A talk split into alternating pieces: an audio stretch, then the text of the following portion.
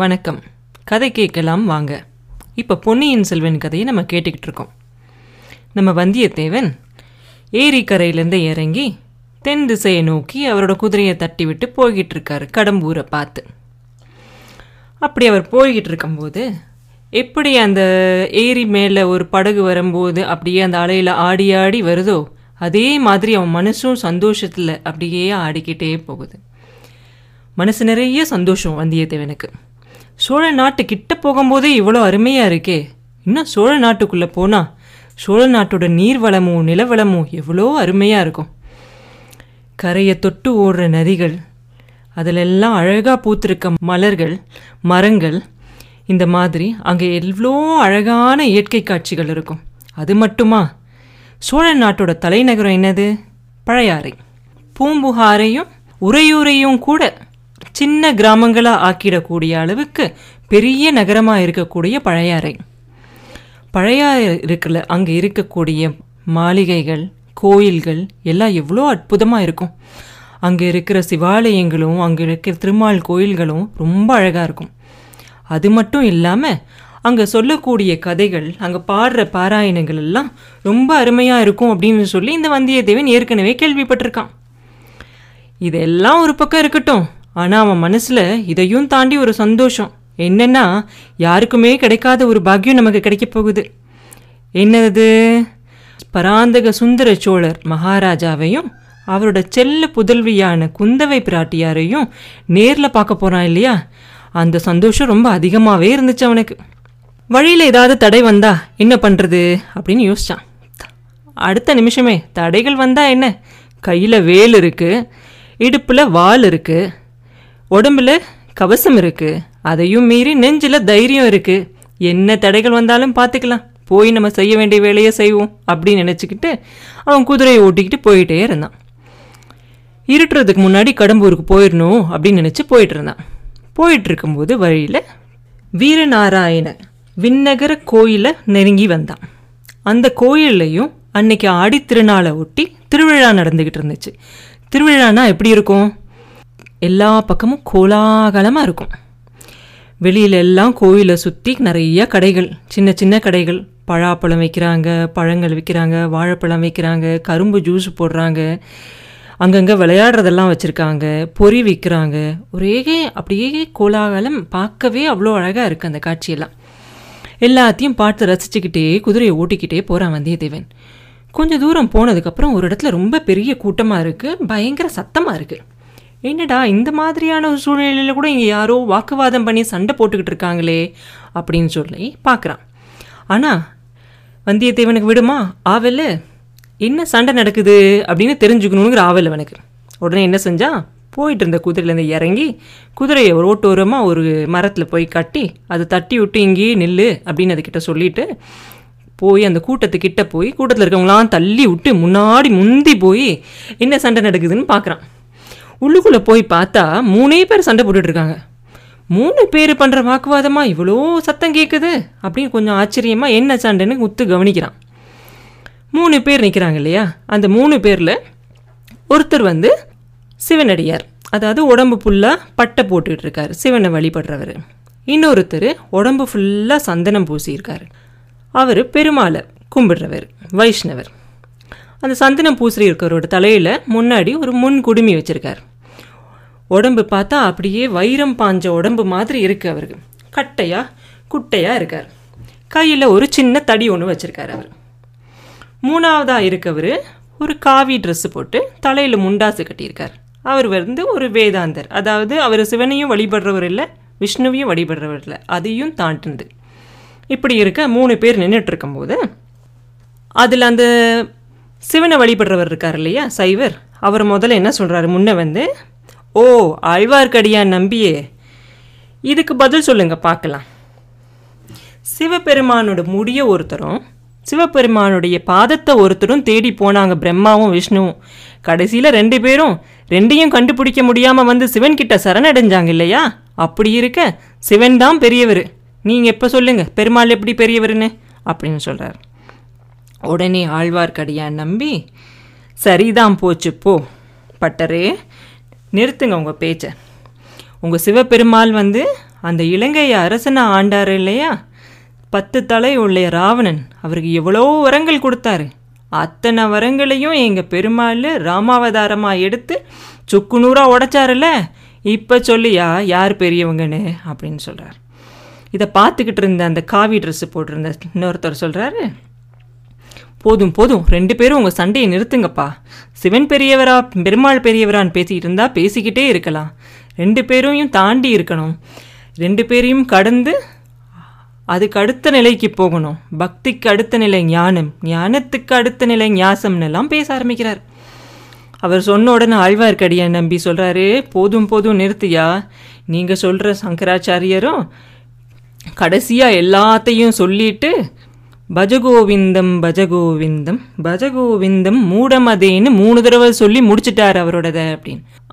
அவர் மூடமதேன்னு சொன்னது ஒன்றை தான் மூடராக சொல்லியிருப்பார் அப்படின்னு சொன்ன உடனே அந்த முண்டாசு கட்டியிருக்கிறவருக்கு கோபம் வந்துடுது.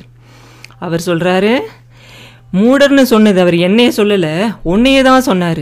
ஒரு சின்ன தடியை வச்சுக்கிட்டு என்ன வேணாலும் பண்ணிடலான்னு நினைக்கிறீங்கல்ல நீங்கள், அதனால உங்களை தான் சொல்லியிருப்பார் அப்படின்னு சொன்ன உடனே நம்பிக்கை கோபம் வந்து தடியை எடுத்து, சின்ன தடி நான் நினைக்கிறேன், நீனு இந்த தடியாலேயே அடித்து உன் மண்டையை உடைக்கிறேன் பாரு இப்போ அப்படின்னு சொல்கிறார்.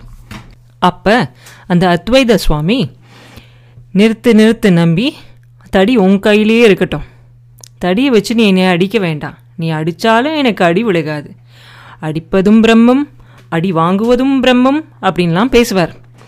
என்னை நீ அடித்தாலும் அது நீ உன்னையே அடித்த மாதிரி தான், உனக்கு தான் அந்த அடி விழுகும் அப்படின்னு பேசுவார். உடனே நம்பி சொல்லுவார், என்னையே அடித்த மாதிரி தானே, இதோ பாரு என்னையை எப்படி அடிக்கிறேன்னு பாரு, என்ன சாத்து சாத்துறேன்னு பாரு ஒன்று அப்படின்னு சொல்லி அந்த தடியை எடுத்துக்கிட்டு அந்த சுவாமியாரை அடிக்க போவார். இதெல்லாம் பார்த்துக்கிட்டு இருந்த நம்ம வல்லவரையனுக்கு அந்த தடியை வாங்கி இந்த முன்கூடுமை மண்டை வச்சுருக்கவரை நாலு சாத்து சாத்தலாமான்னு தோணும். என்ன பண்ணலான்னு யோசிச்சுட்டு இருக்கிறதுக்குள்ளாரியே இந்த பக்கம் திரும்பி அந்த பக்கம் திரும்புறதுக்குள்ளே பார்த்தா அந்த சாமியார் ஆளையே காணும். நம்ம நம்பி என்ன பண்ணுவார், இப்போது திரும்பி அந்த பக்கம் நிற்கிற அந்த பட்டரை பார்த்து, என்ன பட்டரே, நீங்களும் இன்னும் வாதம் பண்ண போகிறீங்களா சிவன் பெரியவரா பெருமாள் பெரியவரான்னு, இல்லை அந்த சுவாமி மாதிரி நீங்களும் ஓடி போக போகிறீங்களா அப்படின்னு கேட்பார். அதுக்கு அந்த பட்டர் சொல்லுவார், நான் ஒரு நாளும் ஓடி போக மாட்டேன், அடி வாங்கினா ஓடி போயிடுவேனுங்கிற நினைப்பா உங்களுக்கு, உங்கள் கண்ணன் தான் திருட்டுத்தனமாக கோபியர்கள் வீட்டிலெல்லாம் வெண்ணெய் திருடி சாப்பிட்டு அடி வாங்கினார்ல தடியால் அப்படின்னு சொன்ன உடனே நம்பிக்கைக்கும் வந்துருச்சு. ஓஹோ, உங்கள் சிவன் பெருமான் மாத்திரம் புட்டுக்கு மண் சுமந்து முதுகில் அடி வாங்கினதை மறந்து விட்டீரோ அப்படின்னு சொல்லிக்கிட்டே அடியை எடுத்துக்கிட்டு கிட்ட போவார். இந்த நேரத்துக்குள்ளே குத்தி இருக்கிறவங்க எல்லாம் பாதி பேர் அவர் பக்கமும் பாதி பேர் இவர் பக்கமும் சேர்ந்து அங்கே இருக்கிற மக்களும் சண்டை போடலாமா அப்படின்னுங்கிற ஒரு நேரத்துக்கு வந்திருப்பாங்க. இதெல்லாம் பார்த்துக்கிட்டு இருந்த நம்ம வல்லவரையனுக்கு இந்த மாதிரி ஒரு மூடத்தனமான ஒரு சண்டையை நம்ம கண்ணு முன்னாடி நடக்க விடக்கூடாது அப்படின்னு சொல்லி ஒரு முடிவுக்கு வந்து முன்னாடி வந்து சொல்லுவான், ஏயா சண்டை எதுக்காக போடுறீங்க, வேற வேலையே இல்லையா உங்களுக்கெல்லாம், சண்டை போடணும்னு யாருக்காவது தோணுச்சுன்னா ஈழ நாட்டில் சண்டை நடந்துக்கிட்டு இருக்கு, போர் நடக்குது, அதில் போய் சண்டை போடுங்க, இப்போ போய் அவங்கவுங்க வேலையை பாருங்க அப்படின்னு சொல்லுவான். வல்லவராயன் பேசுகிறத பார்த்தோன்னு அந்த கூட்டத்தில் இருக்கவங்களுக்கெல்லாம் அவனோட பார்த்தாலே ஒரு வீரன் மாதிரி இருக்கான் இல்லையா, அந்த வீரனையும் அவனோட அழகையும் அவனோட முகத்தையும் பார்த்து இந்த பையன் ஒரு நல்ல பையனாட்டாக இருக்கிறான்ல அப்படின்னு சொல்லி அங்கே இருக்கிறவங்களாம், தம்பி நீ சொல்லுப்பா, நல்ல புத்தி சொல்லி இவங்க ரெண்டு பேருக்கும் எப்படி சண்டை போட்டுட்ருக்காங்க பாரு அப்படின்னு சொல்லுவாங்க. எனக்கு தெரிஞ்ச நியாயத்தை நான் சொல்கிறேன் அப்படின்னு சொல்லி சொல்லுவான். சிவபெருமானும் சரி நாராயணமூர்த்தியும் சரி, எனக்கு தெரிஞ்ச நியாயத்தை நான் சொல்கிறேன் அப்படின்னு சொல்லி வந்தியத்தேவன் சொல்லுவான்.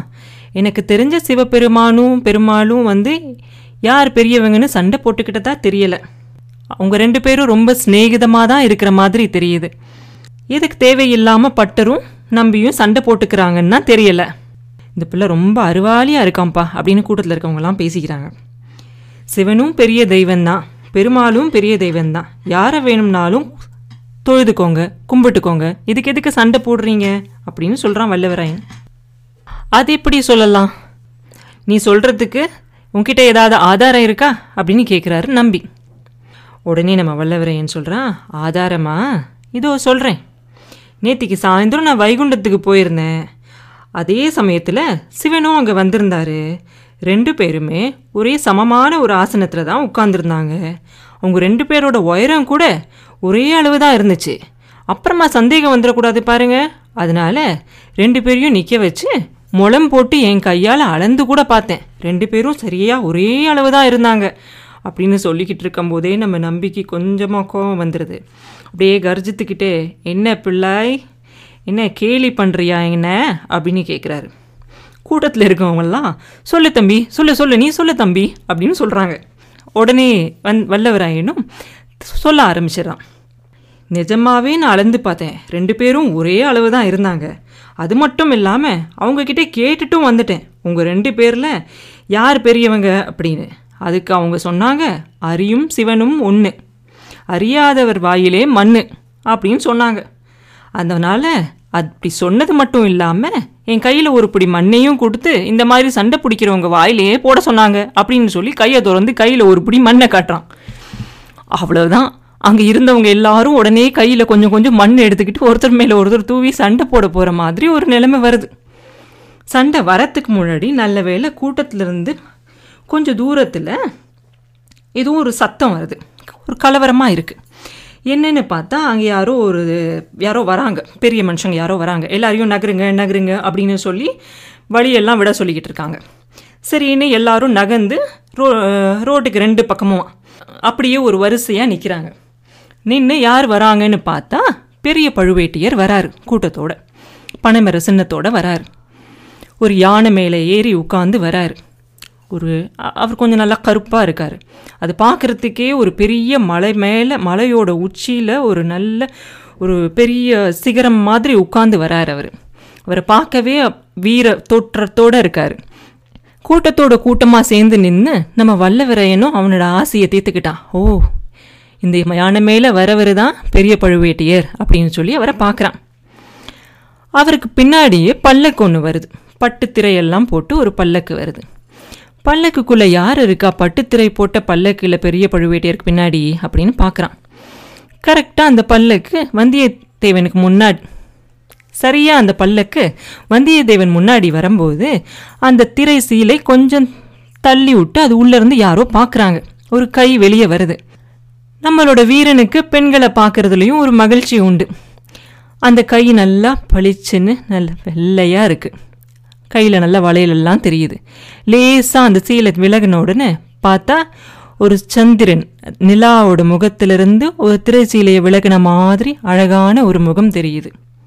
ஆனால் அந்த முகத்தை பார்த்தா அவன் மனசில் ஒரு சந்தோஷம் வரலை. வந்தியத்தேவன் முகத்தில் ஒரு குதூகூலமெல்லாம் வரவே இல்லை. பார்த்துக்கிட்டு இருக்கான், பார்த்து ரசிச்சுக்கிட்டு இருக்கும்போது திடீர்னு அந்த சீலையை விலக்கி பார்த்த முகம் வந்தியத்தேவன் இருக்க பக்கமாக பார்த்து அவன் பக்கத்தில் எதையோ பார்த்து கிரீச்சுன்னு கத்திட்டு டக்குன்னு அந்த திரை சீலையை மூடிக்குது. வந்தியத்தேவன் உடனே அவனை சுற்றி இந்த பக்கமும் அந்த பக்கமும் பார்க்குறான். எதனால் அந்த சீலையை பார்த்துட்டு மூடிக்கிட்டாங்கன்னு தெரியலையே, யாரை பார்த்துருப்பாங்க அப்படின்னு ரெண்டு பக்கமும் பார்க்குறான். பார்த்தா அவன் பக்கத்தில் யாரும் இல்லை. கொஞ்சம் தூரம் தள்ளி பின்னாடி ஒரு புளிய மரத்துக்கு பக்கத்தில் ஆழ்வார்க்கடியான் நம்பி நின்றுக்கிட்டு இருக்காரு சாஞ்சு. எதை பார்த்து பயந்தாங்க, ஏன் திடீர்னு கத்துனாங்க அப்படின்னு சொல்லி வந்தியத்தேவன் யோசிக்கிறான். சில சமயம் ஒரு சில சின்ன விஷயங்களும் கூட ஒரு பெரிய சம்பவங்கள் நடக்கிறதுக்கு காரணமாக இருக்கும். அந்த மாதிரி வந்தியத்தேவன் வாழ்க்கையிலையும் அப்படி ஒரு சின்ன நிகழ்ச்சி இப்போ நடந்துச்சு. அது என்னங்கிறத அடுத்த பதிவில் பார்ப்போம். மீண்டும் அடுத்த பதிவில் உங்களை சந்திக்கும் வரை உங்களிடமிருந்து விடைபெறுவது உண்ணாமலை பாபு. நன்றி.